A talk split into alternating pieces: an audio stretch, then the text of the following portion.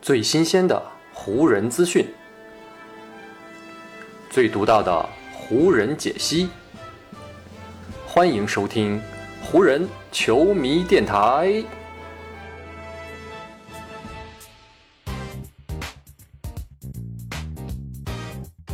北京时间十月十七日，欢迎各位收听全新一期的湖人总湖人球迷电台。我是各位的湖人球迷朋友戴高乐，感谢各位如约打开这一期的电台节目。距离 NBA 新赛季的开始是只剩下最后三天的时间了，所以呢，咱们也利用最后这一点点时间，来给大家呢继续总结一下湖人队在此前季前赛当中的一些表现，同时呢，也为新赛季进行一些展望。今天的前瞻呢，我想主要聊两位湖人的核心球员，分别呢就是勒布朗·詹姆斯以及安东尼·戴维斯，因为这两位球员呢是目前在湖人阵容当中啊配合时间最长，同时呢也是新赛季对于湖人发挥来说啊最起到关键作用的两位球员。首先呢，咱们先从詹姆斯开始啊，即将开始的新赛季呢将是勒布朗·詹姆斯职业生涯的第十九个赛季了。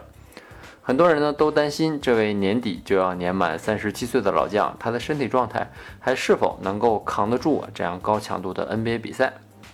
而季前赛的最后两场比赛啊，詹姆斯呢也是用自己的行动给出了回应。不管是面对勇士，他三十秒就连得六分的这样高强度的冲击，还是呢季前赛最后一战跟国王那一场，他全场得到三十分这样的稳定输出。詹姆斯呢，似乎都还是年轻时候那个曾经的他。跟勇士那一场呢，詹姆斯是在三十秒内连得六分，其中呢，他有两次是抓住了攻防转换的机会啊，然后呢，利用自己的速度，几乎是一骑绝尘般的就甩开了追防的对手。而且呢，在这两个回合当中呢，詹姆斯也都展现出了他跟韦少配合当中的一些默契。似乎呢，他也正在慢慢的找到湖人队内关于控球者、组织者和终结者这三种角色之间的一个平衡点了。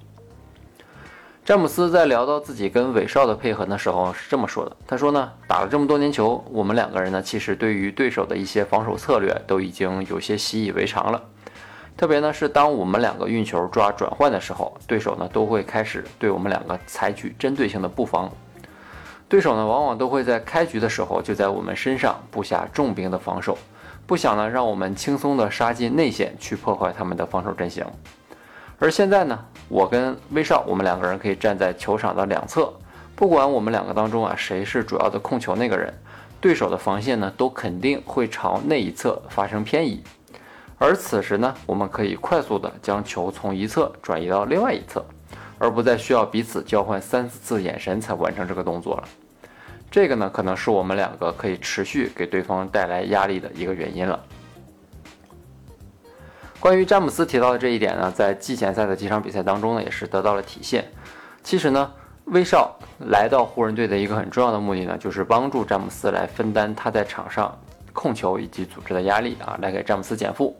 但是呢，在季前赛的几场比赛当中呢，咱们有一个很重要的数据可以来聊一下，那就是当詹姆斯和韦少两个人同时在场上的时候，詹姆斯在场上的使用率呢，其实是要高于韦少的。甚至呢，当韦少不在场的时候，詹姆斯的使用率都没有那么高。也就是说呢，从这个情况来看呢，当詹姆斯和威少一起在场上的时候呢，詹姆斯在场上承担的压力，甚至比威少不在场的时候还要更高。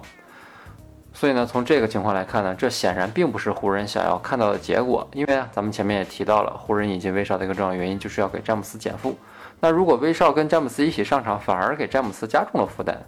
这岂不是得不偿失了吗？不过呢，如果从另外一个角度来看的话，也可以把这个数据理解为啊，詹姆斯呢依旧还是湖人阵容当中最优秀的那个球员。所以呢，当詹姆斯在场上的时候，哪怕呢只是季前赛的比赛。他也没有办法缩小自己对于比赛的掌控力和影响力。对于湖人来说呢，这个到底是好事还是坏事呢？我觉得呢，也需要一些时间我们来观察，然后呢，也需要通过詹姆斯自身的状态来得到印证。不过呢，考虑到目前啊，威少还在跟球队是彼此适应的这样一个阶段和过程当中，所以呢，詹姆斯和戴维斯这两位已经配合了两个赛季的湖人队的两位核心。也理应呢要在场上多承担一些压力和比赛的任务。对于这样的安排和打法呢，沃格尔其实是并不太担心的。沃格尔在所有的季前赛比赛结束之后呢是这么说的：“我觉得呢，詹姆斯这样的打法呢，其实是针对我们球队每一位新员，而不单单是只针对威少一个人来做出的调整。因为呢，詹姆斯和戴维斯是两位最熟悉我们球队体系的球员，同时呢，也是最熟悉彼此的人，所以呢，他俩也会扛起球队的重担。从沃格尔的态度呢，也能够看出啊，他对于詹姆斯在季前赛当中跟威少一起上场时承担过重压力的这个问题呢，并没有太多的担心。我相信呢，随着常规赛的推进啊，当威少与詹姆斯两个人之间啊彼此越来越熟悉，也找到了配合的默契和感觉之后呢，詹姆斯呢也会慢慢的交出一部分自己手上的球权啊，来交给威少来控制和组织，这样呢他自己也会减轻一些压力。这个呢，咱们可以通过后面的比赛啊，再来慢慢的观察和分析。说完了詹姆斯呢，咱们再来聊聊戴维斯。看过湖人队季前赛的球迷呢，对于安东尼·戴维斯更深的印象呢，可能还是他经常在内线上演的各种角度刁钻啊，然后非常困难的一些扣篮，特别呢是那些接到外线队友们之后的这个空接扣篮，往往呢都有非常华丽的视觉效果。但其实呢，除了这些吸引眼球的扣篮之外呢，戴维斯给人留下更深刻印象的呢，恐怕就是他在场上打球的时候，明显呢是距离篮筐更近了。而且呢，不管是打四号位还是打五号位啊，戴维斯都是这样打球的。上赛季呢，看过浓眉打比赛的人呢，可能都会有一个感觉，那就是浓眉在进攻端啊打得非常的软，而且呢，往往非常的被动。每次呢，浓眉在低位拿球的时候呢，肯定都会想方设法要把自己的身体转过来啊，想要面对篮筐。但是呢，很多时候浓眉并不会朝篮下突破，而往往呢会用一个中投来收场。加上上赛季呢，浓眉本人中投效率又不是特别高，所以呢，浓眉上赛季的整体进攻效率是有很大的一个滑落。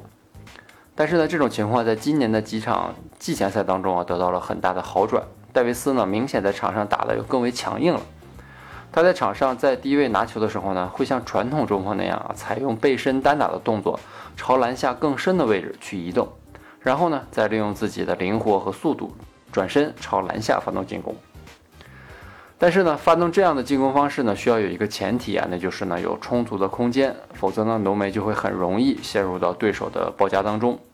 所以呢，当威少或者隆多跟浓眉一起在场上的时候呢，这样的方式恐怕就不是特别的合适了。当然，抛出最后这种特殊的情况啊，总体来说，虽然说浓眉本赛季的中投还是不少，但是呢，在季前赛的几场比赛当中，戴维斯展现给人们的状态，明显是他的进攻手段更加丰富了。态度呢也更加凶狠了。就拿湖人最后的三场季前赛来举例啊，戴维斯呢一个人在这三场比赛当中就获得了二十七次罚球的出手机会。要知道上赛季啊，戴维斯整个赛季打下来，场均的罚球次数才只有五点九次，这个呢也是他职业生涯所有的赛季当中啊排名倒数第二的一个罚球数字了。通过这个数字，我们也能够看出啊，戴维斯上赛季打的的确是很软，毕竟呢没有很多的冲击内线，也就不会获得太多的罚球机会。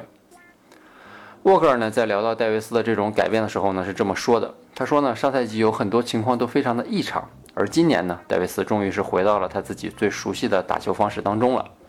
戴维斯呢可以通过不同的方式不断的站上罚球线。当然了，季前赛如今的样本数呢还是有点少，我们之后呢也会密切关注他的状态到底是怎么样的。但是我们可以明显的感觉到，他的确是在更加凶狠的朝篮筐发起冲击，也的确呢是在场上充分的跑起来了。很多时候呢，他都是冲在我们球队第一线的这样一位大个子球员，然后呢也会不断的朝篮下发起冲击。所有的这些啊都在帮助他创造更多的罚球机会，也能够呢让他更好的进入到状态当中。对于自己的这种变化呢，戴维斯将其归结于他身体状态的好转啊。我们都知道，上赛季湖人队在夺冠之后呢，休息时间是非常少，包括戴维斯和詹姆斯等多位主力呢，身体是没有完全的恢复就投入到了新赛季的比赛当中。而今年啊，经过了一个完整休赛期的休养之后呢，用戴维斯他自己的话说呢，他现在终于可以感觉到自己的双腿啊是属于自己的了。另外呢，戴维斯在总结的时候呢，还说了他在季前赛当中。表现出色的另外一个原因啊，那就是隆多的归来。戴维斯是这么说的，他说呢，隆多总跟我说的一句话就是啊，你一节比赛至少要争取两到三次站上罚球线的机会。所以呢，我觉得他让我始终拥有一种要保持攻击的这样一种状态，也要保持一种非常有好胜心的心态。加上呢，我本人身体状态也更加好了，所以呢，在完成这个目标的时候也会更加的容易。我知道很多球迷可能对于季前赛湖人零胜六负的成绩呢是耿耿于怀啊，觉得湖人队在场上很多时候发挥的不好。但是呢，其实湖人队在这六场比赛当中呢，并没有拿出自己的全力。咱们刚才也总结到了，詹姆斯和戴维斯呢，在季前赛当中呢，也是展现出了一些很积极的方面。所以呢，我觉得我个人对于新赛季啊，湖人队在常规赛的表现还是充满期待的。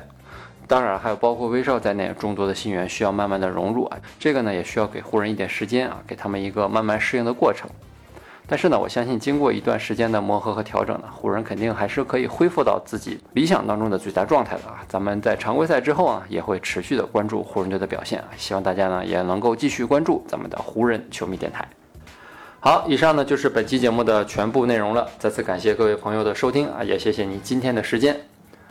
如果你觉得我的节目做得还不错，就请你关注和订阅我的这张专辑吧。另外呢，也希望各位能够把我的节目分享出去，让更多的人听到我们的湖人球迷电台，让更多的球迷朋友啊加入到咱们湖人球迷的大家庭当中。好，那就让我们下一场湖人队的比赛，下一期湖人球迷电台不见不散，拜拜喽。